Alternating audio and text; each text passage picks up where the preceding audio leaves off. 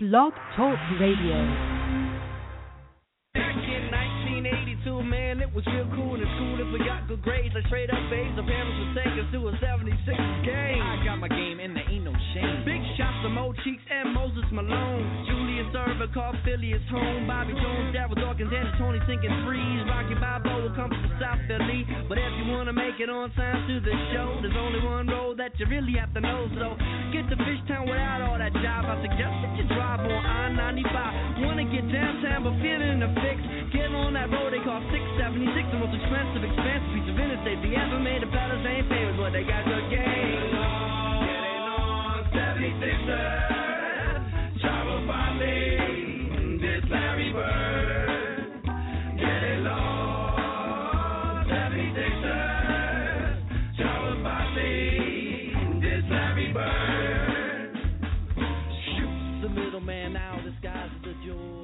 Hello and welcome to the post draft and free agency edition of the State of Independence podcast. I'm your host, Jeff McMenamin of Metro Philly, alongside ESPN True Hoop writer Michael Kaskey-Blomain. As always, you know, you can add our podcast on the app Stitcher and make sure to follow us on Twitter at 76ers Report. Mike, you know, what a night it was. I was in bed and, you know, I, I get a Twitter message about Dario Saric potentially being traded. You know, I, jumped right onto Twitter to see, you know, Stauskas, Thompson, and Landry to Philly um, for, you know, a Euro player to be named.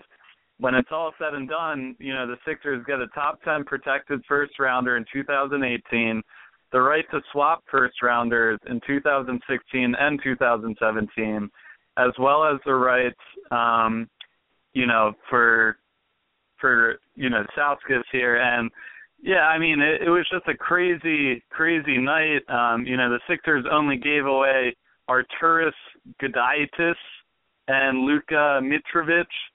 Uh, you know, what what do you think of this deal, Mike? And does it give the Sixers, um, you know, some some extra firepower here moving forward?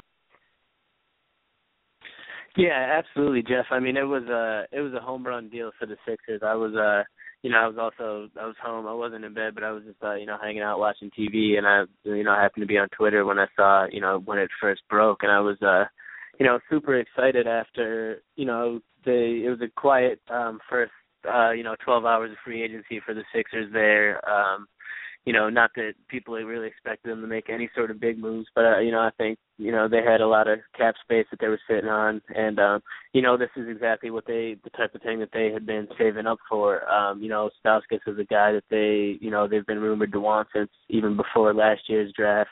You know, they picked three and ten. Three was too early to take him by ten, and you know he was gone off the board already. But you know, you get him only a year later, going into his second year um, along with you know that future first round pick and the ability to you know switch picks in this uh, the two coming drafts, which is you know just extra, insurance, uh, especially two years down the road when maybe if the Sixers might be trending upward and the Kings you know are still landing in the lottery and end up with a uh, you know a lot lower pick than the Sixers, that would be really nice down the road. Um, you know, and it was all for just uh, as you alluded to, just absorbing the contracts of uh, you know Jason Thompson and Carl Landry, two solid players. You know whether or not they fit in the long term plan with the Sixers is yet to be seen, but you know for as long as they stick around and they can certainly contribute, and if not, might have uh, you know some value down the road on the trade market. So. uh you know, the, the Sixers had that cap space, and uh, if if they weren't going to be able to use it to necessarily acquire the big name guys like Jimmy Butler or Kawhi Leonard, then uh, you know, using it to using it to um, as in a salary dump for another team to get an asset or two that you you know had your eye on, like Stauskas. It's a you know it was just a great deal for Hinkie. I think uh, you know every review of it I read was positive from the Sixers side. Um, you know, even national guys that have been giving the Sixers some grief over the past couple of years, uh, you know, they're all in agreement that it was a good deal. So I think uh, you know, after an already exciting week in uh Sixers Nation, I think that um that trade gives the the fan base something further to be excited about.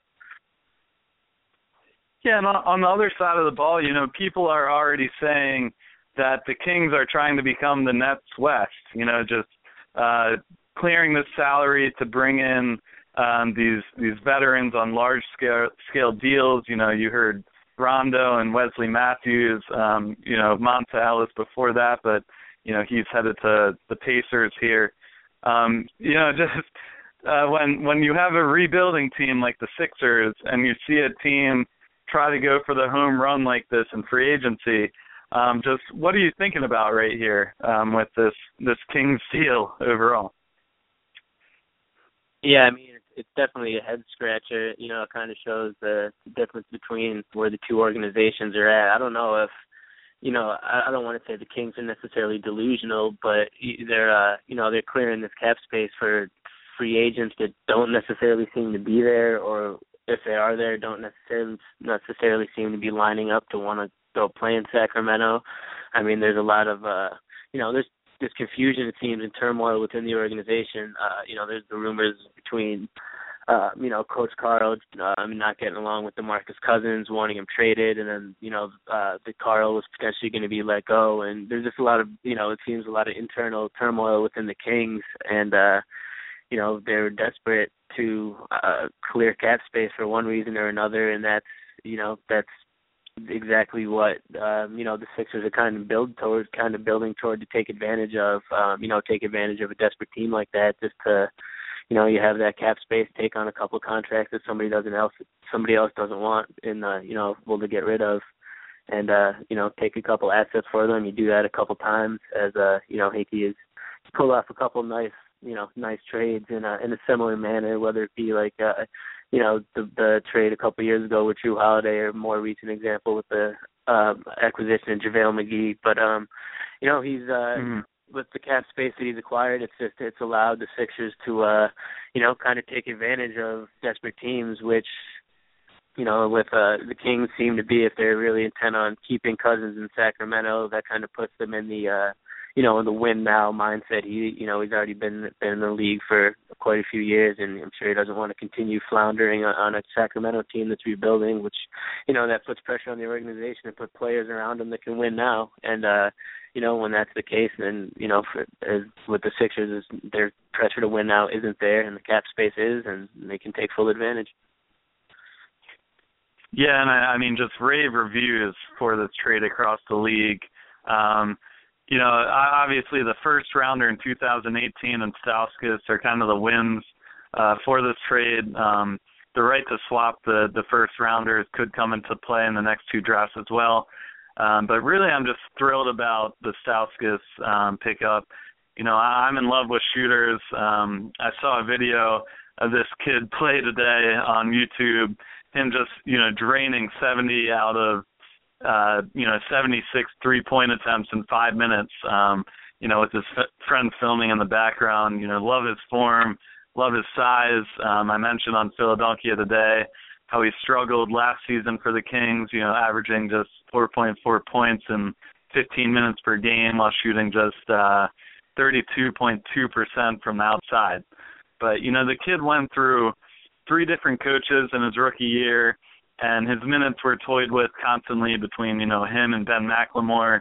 But you know, as Derek Bodner pointed out today, you know he showed a bit of life in the second half this season, upping those numbers to 6.6 points in 19.4 minutes while shooting 42% um, from beyond the arc. And you know he's a 44% shooter in his two years at Michigan.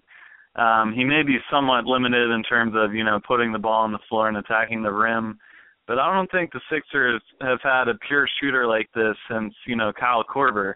Uh, you you may say uh, Jason Kapono or Robert Covington. You know they're they're very good shooters, but I don't know if they've had someone at this level since uh, you know Kyle Korver was here. What are your thoughts on that though? Yeah, absolutely. I mean, I would have to agree with you that uh they certainly haven't had a, a shooter this caliber. I mean, I, you know, Covington is certainly up there. He, he has more time to prove himself, but you know it's exciting because Stauskas is it's the type of guy that uh you know the Sixers they've desperately needed and now especially need going forward with uh you know since they've established such a the front court of you know Embiid, Noel, and uh, Okafor, three guys that are going to be in the post and uh, demanding attention. And they're going to need obviously shooters around them to you know to kick the ball out to and you know, as you mentioned, Stauskas isn't necessarily the best at creating for himself or putting the ball to the basket. But one thing he can absolutely do is knock down shots, either you know right off the catch or maybe off one dribble knockdown. And uh, you know, the acquisition of him just gives you visions of Okafor getting double teamed in the post and, you know, kicking it out to Stauskas on the wing who knocks down a three. Um, you know, he, it's only you know, his you mentioned his rookie year being kind of up and down. I think it's uh, a lot of that is a matter of environment. Um, you mentioned he has three coaches, and and I, as I had alluded to, a lot of turmoil um, within the organization Sacramento you know, whereas the Sixers, I think, are currently in a you know a situation of nurturing, um, you know, and development and bringing in a lot of young guys. I think it's a really good atmosphere for a young player to be in. You know, a second year player like that of such high caliber should fit right in with the you know the group of guys that the Sixers have assembled here. They're all young, hungry guys. You know, fresh in a couple years in the league, brand new, looking to make a name for themselves you know, a lot of them, other than the guys that the Sixers have taken um, with their own lottery picks, a lot of these guys have been, you know, cast away from somewhere else, whether it be Robert Covington or, or, or uh, you know, now Tony Wroten now um, Stauskas, and I think, uh, you know, it's uh, he'll certainly have an opportunity in Philly to, um, you know, make a name for himself and improve upon those numbers and uh, you know, just do what he does best, shoot and develop his game. And I think uh you know, I think that the uh the atmosphere and the situation for him to grow as a player might be a little bit more um conducive for him here in Philly than it was potentially last season in Sacramento.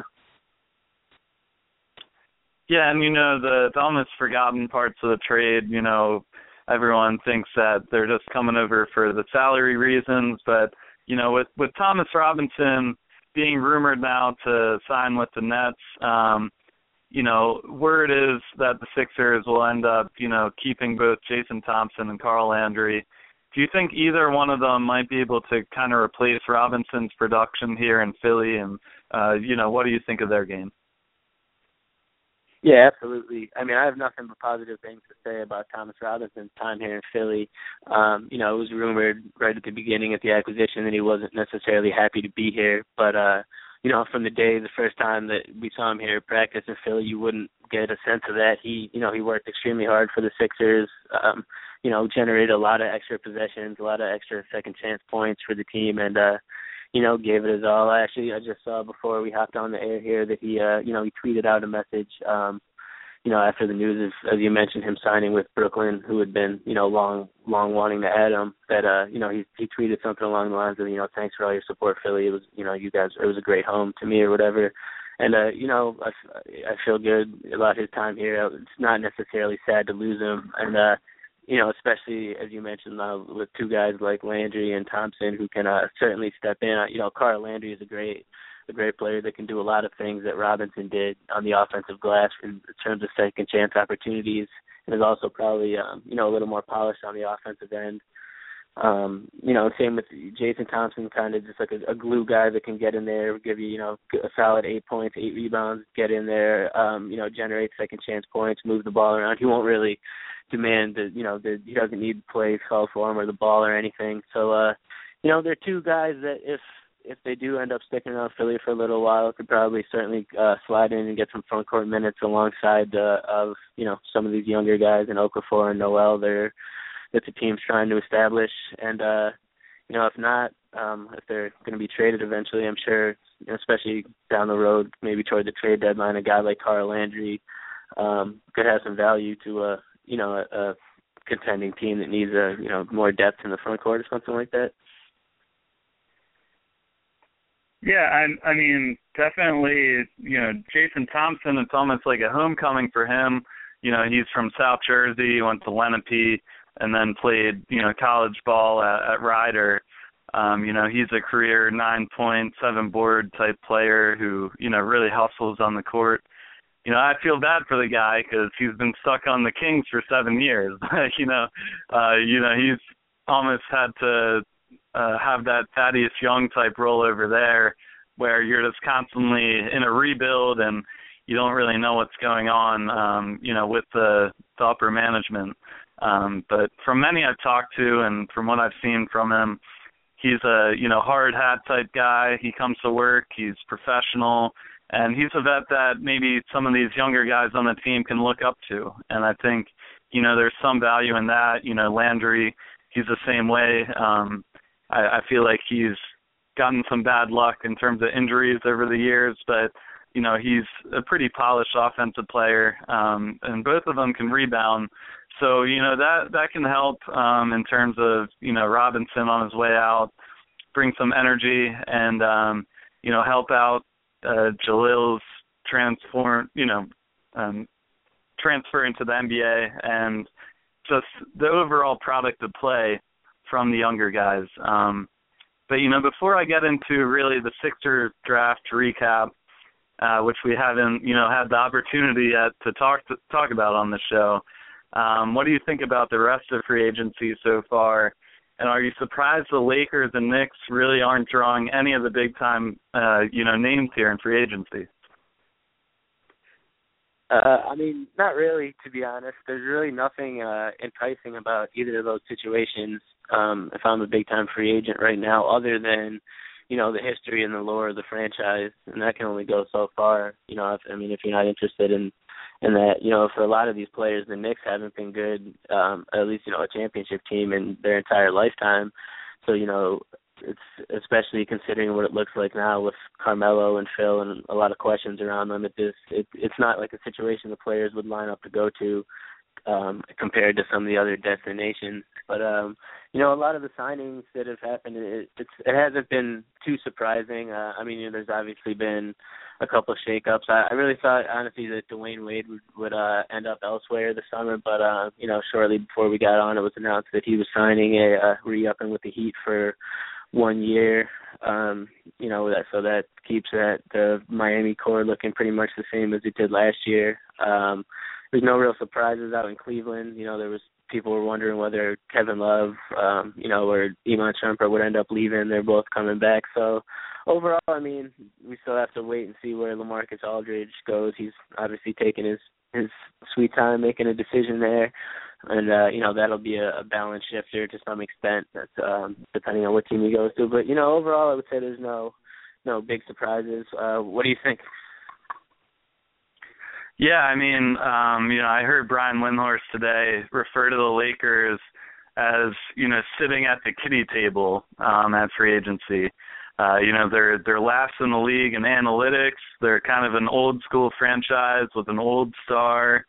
Um, you know, they reportedly talked to Aldridge about, you know, the glitz and glamour of LA without even discussing his fit with the team. Um, which is why, you know, apparently they begged him to come back today for an interview. Um, but yeah, it's it's really a changing of the times in the NBA. You're seeing a lot more loyalty in you know this year's free agency compared to years past. There aren't really many big names leaving um, their respective cities.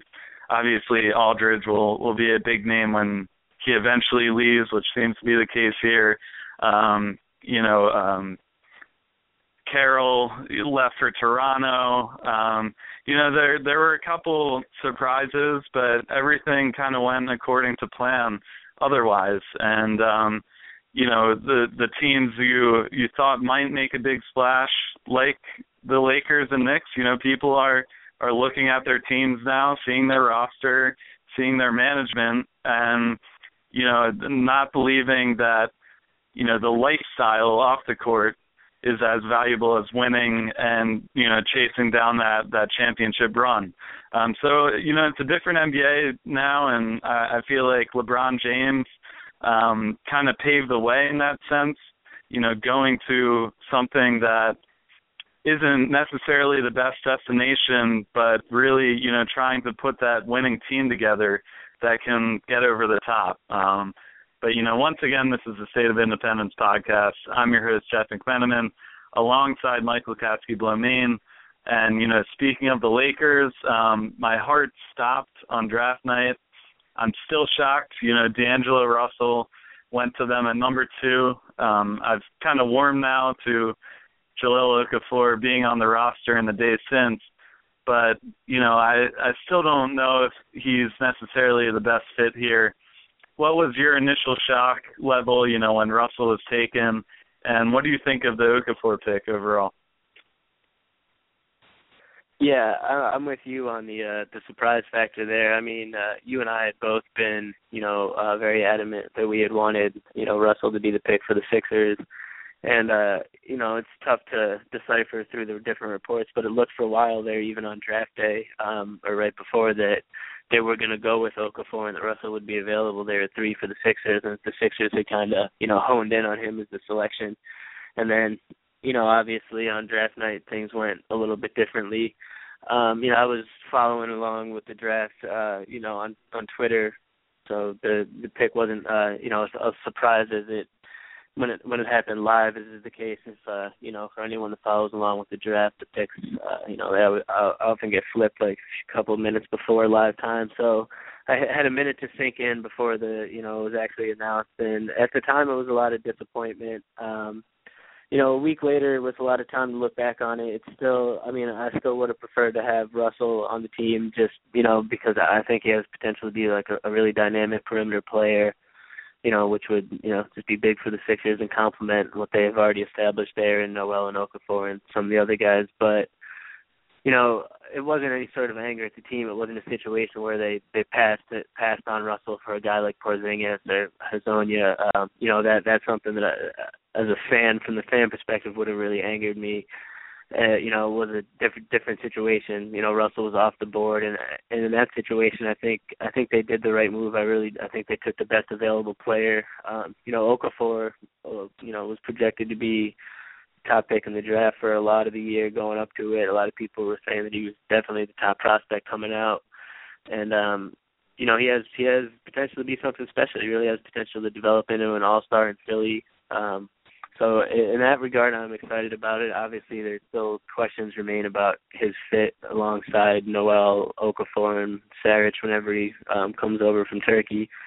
But you know those are questions for another day at this point. Um you know i i am behind the decision to draft him. I do think player and then um you, you know you start to look at some of the guys that went directly behind him. Obviously Porzingis and Hezonja were the next and then Cauley Stein, Stein and Mudiay Stanley Johnson it just seems like there's a, a, a decent talent gap between the top three, um, you know, in Karl-Anthony Towns and Okafor and Russell, and then the the next guys. Not that they're not potentially great players, but it just seems like those three guys, um, you know, have the biggest all star potential and potential to really be all three of them I feel like have potential to be perennial all stars, dynamic type players. Um, you know, in in this early state of the rebuild that the Sixers are in without, you know, a true established team and, and there's a guy like that on the board, you you you have to take him pretty much, you know, you, he's a, a building block the Sixers, you know, Hinkie and uh Brett Brown have referred referred building blocks, um, you know, going forward. And Okafor is a guy that you can build the team around. Um, you know, especially in light of question marks surrounding Embiid. We don't know exactly what's going to happen there. I think, uh, you know, I think they they made the wise decision in taking Okafor. And as much as I would have would have liked it to have been Russell, at this point, you know, I think I'm just embracing Jahlil being being in Philly, and I'm excited to watch him play in summer league. Yeah, and Okafor already being, um, you know, said by Bovada Las Vegas to be the favorite um, to win Rookie of the Year. I believe it's seven to two. Joel Embiid is actually sixth on the list as a ten to one favorite. Um, you know, uh, Okafor, he's you know dominant player. Like like Hinkie said, you know this draft was between three players. Um, and you know he didn't say who, but you'd you'd have to imagine that's Karl-Anthony Towns, D'Angelo Russell, and Jahlil Okafor, and you know to get one of those guys, you you can't be too upset, especially a guy like like Okafor, you know who averaged 17 points and you know eight rebounds last season for Duke, led them to a national championship in just his freshman year there, and um, you know he's just a, a huge old school center people think he he's taken the best um, qualities from Hakeem Olajuwon and Tim Duncan on offense and kind of merged it into one. Um, and you know his hands are apparently massive. You know can can hold 12 tennis balls uh, in one hand, which is ridiculous. Um, but yeah, I, mean he's just a big guy. I'm excited to see what he can do in summer league. You know, playing in both summer leagues here, and yeah, it, it'll be an interesting fit to to see how it works out with Noel here. You know, I I think he has enough offensive moves to you know turn the corner on on some of these wins and losses for the Sixers. And you know they were desperately needing a post scorer last season. Um, you know Noel was never that guy, so to add that to to the team now, I, I think it's only going to help. Um, you know, a lot of critics have been kind of knocking him down a peg, saying that you know he this isn't the style of the game anymore. That um, you know stretching the the offense out to the three point line is kind of the the way to win in today's NBA. But you know, why not give this a shot? Why not see what you can get out of him and you know make it work? Um, you know, he he's a great talent. He's never been a loser in his lifetime. So you know, why not give him the chance here? And you know, I, I'm all for the pick. Um, but you know, with the acquisition of Okafor, um, one of our our mainstays on the team um, is on his way out. Uh, you know, Henry Sims. I'll give the eulogy here for. Uh, he kind of reached his full potential here in Philly. It seemed like as a rotational front court player, uh, you know, he was really kind of that first player Hinkie acquired through a trade that actually made some kind of impact on the team. You know, he had a, a sweet jump shot from around the free throw line, solid defender and rebounder, uh, hard worker. A lot of respect here. Mike, do you have uh, you know, fond memories of Henry's time here? Yeah, actually I do. I mean, he's a guy that in, in Sixers lore will go down largely forgotten. Um but you know, I I thought he was he was always solid when he when he went when he played in the you know in there. He spent some time as a starter. Um, I think it was last season, uh, 2013, 2014. He started like stretched like 25 games there. He, he ended up putting up solid per game numbers, close to 10, like uh, you know eight and uh, I think he was around seven rebounds a game. But uh, you know, he was a guy that necessarily, like you said, he kind of he probably reached his peak in Philly. He uh he is he's meant to be a rotational big guy, and I think there's definitely NBA life for Henry Sims down the road. Um, you know, coming in and just giving a giving a starter starting front court player a spill. He can um you know, he can rebound, he can finish around the rim. He actually has an impressive touch to his shot that you wouldn't necessarily expect um given his stature or watching him. He kinda has a non traditional form, but up to, you know, fifteen feet there he's pretty reliable at knocking down um jumpers and he's decent foul shooter as well. So I mean, you know, he he's obviously an odd man out considering the talent that the Sixers have amassed in the front court. Um he, he wasn't gonna, you know, hold a spot over a Jahlil Okafor or a Nerlens Noel or an Embiid, but you know, he I thought he played well during his time here with the Sixers and uh, you know, I wish him well going forward and I definitely think there's uh you know, there's spots for him somewhere as a a rotational front court player. Yeah, and you know he'll he'll be missing out on, on the Sixers summer league here. Um, you know, starting, I guess today. Well, the first mini camp was today. Um, you know, uh, J.P. Tokoto, T.J. McConnell, uh, Richaun Holmes. Uh, you know, there, there's some good talent in this Utah uh, Jazz summer league, and then it's on to the Las Vegas Summer League where Arsalan Kazemi is supposed to be playing, Vince Hunter, uh, Jordan McRae, Pierre Jackson. Um, you know, are are you excited to see kind of some of these names, um, you know, take another shot at the Sixers roster here? You know, we we've seen what some of them can do in terms of, you know, product on the court over the past couple of years here, but I feel like all of them um, besides the rookies, you know, haven't really gotten that true shot. You know, Pierre Jackson's been recovering from that torn Achilles um, for almost, I, I feel like, over a year now. So, you know, are you excited to see some of these guys just kind of make take another shot at it this summer and um, try to make the team once again? Yeah, I mean it's always exciting to see prospects are on the fringe, you know, playing their hardest, trying to get on the team. I, I think anyone that's uh you know truly invested in the in the team and its success, like you and I are, you know, you know, like real six most Sixers fans are, then uh, you know, it's definitely exciting to watch some of those guys that you mentioned, especially a guy like a Pierre Jackson that's uh, you know, had a great shot to maybe make the team last year before injury issues. And uh, you know, same with a guy like Arsalan Kazemi. It's uh, you know, we've seen some of what he can do. But I mean, at the same time, I can't really lie too much. For me, the summer league is going to be all about Okafor. Um, you know, it's it's for Sixers fans in general. It's going to be nice to be able to see your prize ticket, big name lottery guy just getting out out there, getting after it. You know, right away, not having to wait. Um, you know, not having to wait a year like we have had the past couple of years with Noel missing obviously his first year of summer league, and Embiid now missing his first two summer leagues you know, it's nice to just see a guy that's ready, gearing to go, can hit the gas and hit the ground running. Um and you know, especially a guy that has real star caliber like Okafor. Um for me it's just gonna be you know, I think really exciting to see him out there wearing a Sixers jersey, um, and just see kinda how his skill set obviously summer league isn't necessarily representative of the regular season um but you know it'll be exciting to see how his skill set transfers over kind of to the uh you know the NBA style of play, see how he uh how he fits in with some of the other guys that are either on the team or hoping to be on the team. And uh, you know, uh, I'm just excited to see him out there.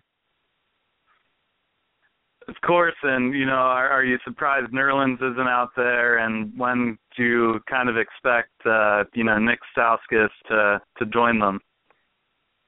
Uh, I'm not surprised that Nerlens isn't out there. To be honest with you, I think uh, you know, I think he really demonstrated enough last season, both in terms of actual basketball play and also in terms of like health and durability wise that uh you know he's he's good to go he's he's going to be working hard this summer on his own you know i think he's back up in boston for a little, a little while and then uh you know he'll be back with the team working out um I don't think there's anything really to be gained from him playing in summer league this year. As the, you know, last year I thought it was really important that he get out there just to, you know, mentally kind of after a year on the shelf to just get his feet wet and get acclimated back to the, uh, you know, the game and also the NBA style of play. But uh, you know, after a year in his belt, that uh, you know, with him just getting better increasingly throughout the year to the point at the end of the year where he looked you know, not not dominant, but well on his way, especially on the defensive end. And uh, you know, he was picking up picking things up on the offensive end a lot quicker than you know I think I and a lot of other people even expected him to. So uh, you know there was really nothing to be gained from from him playing in summer league this year, from you know at least from my perspective. And uh, you know as far as Stauskas, I'm not sure. I, I would assume that they they'd like to get him in summer league. I don't know exactly how that works as far as with the trade becoming official. Um, you know and him coming over to the Sixers. But uh, you know, I would have to imagine that as soon as he's able to and is able to come over and join the team, they'd like to get him out on the floor and uh you know, especially with the with Okafor playing, there's potential that those two guys will be, you know, pieces of the team going forward. They get a an early look at them together, and you know, early in the summer, and let the a relationship on court relationship start there. It would, uh, you know, probably be beneficial. So that's definitely something to keep an eye on. And Mike, you know, we're we're kind of running out of time here, but I wanted to talk about the point guard situation. You know, we touched on the shooting guards a bit, but um, you know, do you see the Sixers going after, you know, any of these remaining point guard free agents here? You know, they added T.J. McConnell to their summer league roster, who had a great season for Arizona at the point guard spot. You know, many people have considered him maybe even one of the top five best uh, Wildcat point guards ever. So, you know, there, there's obviously talent there in house, um, and they could bring Ish Smith back as well, who you know had a great end of the season last year for the team. But is there any guy maybe out in free agency that that you're looking at right now to potentially bring in here? You know, initially a couple days ago, if, if we had been talking about this, I, I would have said yeah, probably, and, and named a couple guys. But honestly, you know, I, at this point, I, just, I don't think it's the team's mo. I don't think, I don't think they feel it's necessary to go out and do that unless it, you know, uh, unless it would be in a similar situation to, you know, something like that. What happened with Stauskas last night, not necessarily to that same extent, um, you know, to that same degree, but I don't think they would just go go out at this point and pick up a uh, you know just a, a free agent point guard just to have on the roster. Um, you know, as you mentioned, I think they think there's either some in-house talent that they could use between, um, you know, if they bring Ish Smith back, who's a guy that started to play really well for them toward the end of last year. Him and Noel really started to gel together and uh, you know, is quick and athletic. And uh, you know, there's still obviously Isaiah Canaan, who I don't think anyone thinks is necessarily a uh, you know a real long term answer, but there could be the uh, you know the chance that they want to get another look at him with a guy like Okafor, um, you know, demanding the ball in the post. Canaan obviously is uh, a guy that can spread the floor and knock down the shot, and then even someone like Pierre Jackson, who uh, you know, who's uh, you know a point guard that is playing for the summer league this year. They might be interested in giving him a, a longer look. Say if he performs well in summer league, giving him a you know a spot on the roster and letting uh letting those guys kind of play for the team for a little while and see how that works out. It just uh you know it just doesn't seem to be the mo of the team uh at this point to just add players for this for the sake of doing it with uh you know they have potentially four first round picks next year um coming up they could you know there's there'll be some point guards in that draft and uh you know I think it's just something that you know it's taken a little while but it's something that's kind of coming to coming together organically. I don't think Sam's necessarily looking to fit puzzle pieces in at this point. So, I mean, there's definitely the potential that they go out and get. You know, I've seen a lot of people clamoring clamoring for, uh, you know, like Cory Joseph type player for them to go out and sign just like a, you know, a veteran point guard, mid-level guy that's solid with some experience. It, it wouldn't be crazy for them to do that, but at the same time, you know, I feel like they'll they'll just stick with uh you know stick with their guys that they have now and begin to ride it out and then uh you know if an opportunity to trade or acquire a uh, you know there's a lot of point guards in this in the league right now a lot of big names that you know may become available down the road and I think you know I think as we learned last night at midnight that uh you know Hinkie's always keeping an eye open and always looking for opportunities and uh you know that's the point guard is obviously something that will need to be addressed um sometime sooner or later down the line. Yeah, I mean it's becoming almost more and more evident that Sam Hinkie might not, you know, go after that that free agent that's out there. I, I mean, Patrick Beverley was a guy that I kind of liked, you know, very defensive, um, you know, skilled point guard from Houston. Um, in 2013-14 season, he was uh, on the defensive second team for the NBA, and you know, he hasn't had uh, amazing stats at the position. You know, 10 points, four rebounds, three assists. But you know, he also has been very injured throughout his career. Um, you know, there there's a lot of red flags, I guess, when it comes to Beverley, But he has shown what he's capable of when he's healthy. Um, you know, if they were to go after a point guard, do you feel like at this point he might be like the best available for them? Yeah, I mean, if if you're looking at it that way, he probably would be. You know, defensively too. He, he's a, a player that can go both ways and would kind of fit in with what it seems like the vision of uh, you know Brett Brown has for his point guards. But um, you know, there's it's a pretty thin market at this point. Um, you know, for free agents or point guards, especially in general. So, you know, he probably he probably would be the best option available. But you know, like I said, I, I would be pretty surprised. Uh, you know, if if another if the Sixers made another move like that to acquire to acquire an established veteran. All right, Mike. Well, you know, thanks a lot for joining me on the show today. Once again, you know, this was the State of Independence podcast. Happy to talk free agency and the draft. I'm your host, Jeff McMenamin, alongside Michael Kaskey-Blomain. Follow us on the app Stitcher, and you know we'll catch you more next time with a lot more free agency news, um, the the summer league, and everything else relating to the Sixers here. But uh, you know, we'll we'll see you next time. Thanks, Jeff. We'll talk. to you. Back in 1982, man, it was real cool in school if we got good grades. Like straight up A's, the parents would take us to a 76 game. I got my game and there ain't no shame. Big shots to Mo Cheeks and Moses Malone. Julius Erving called Philly his home. Bobby Jones, Darryl Dawkins, and Toney sinking threes. Rocky Balboa come from South Philly. But if you wanna make it on time to the show, there's only one road that you really have to know. So get to Fishtown without all that jive. I suggest that you drive on I-95. Wanna get downtown? But feeling a fix. Get on that road they call 676, the most expensive, expensive piece of interstate they ever made. The fellas ain't famous, but they got good game. Getting on 76ers, travel me, this Larry Bird.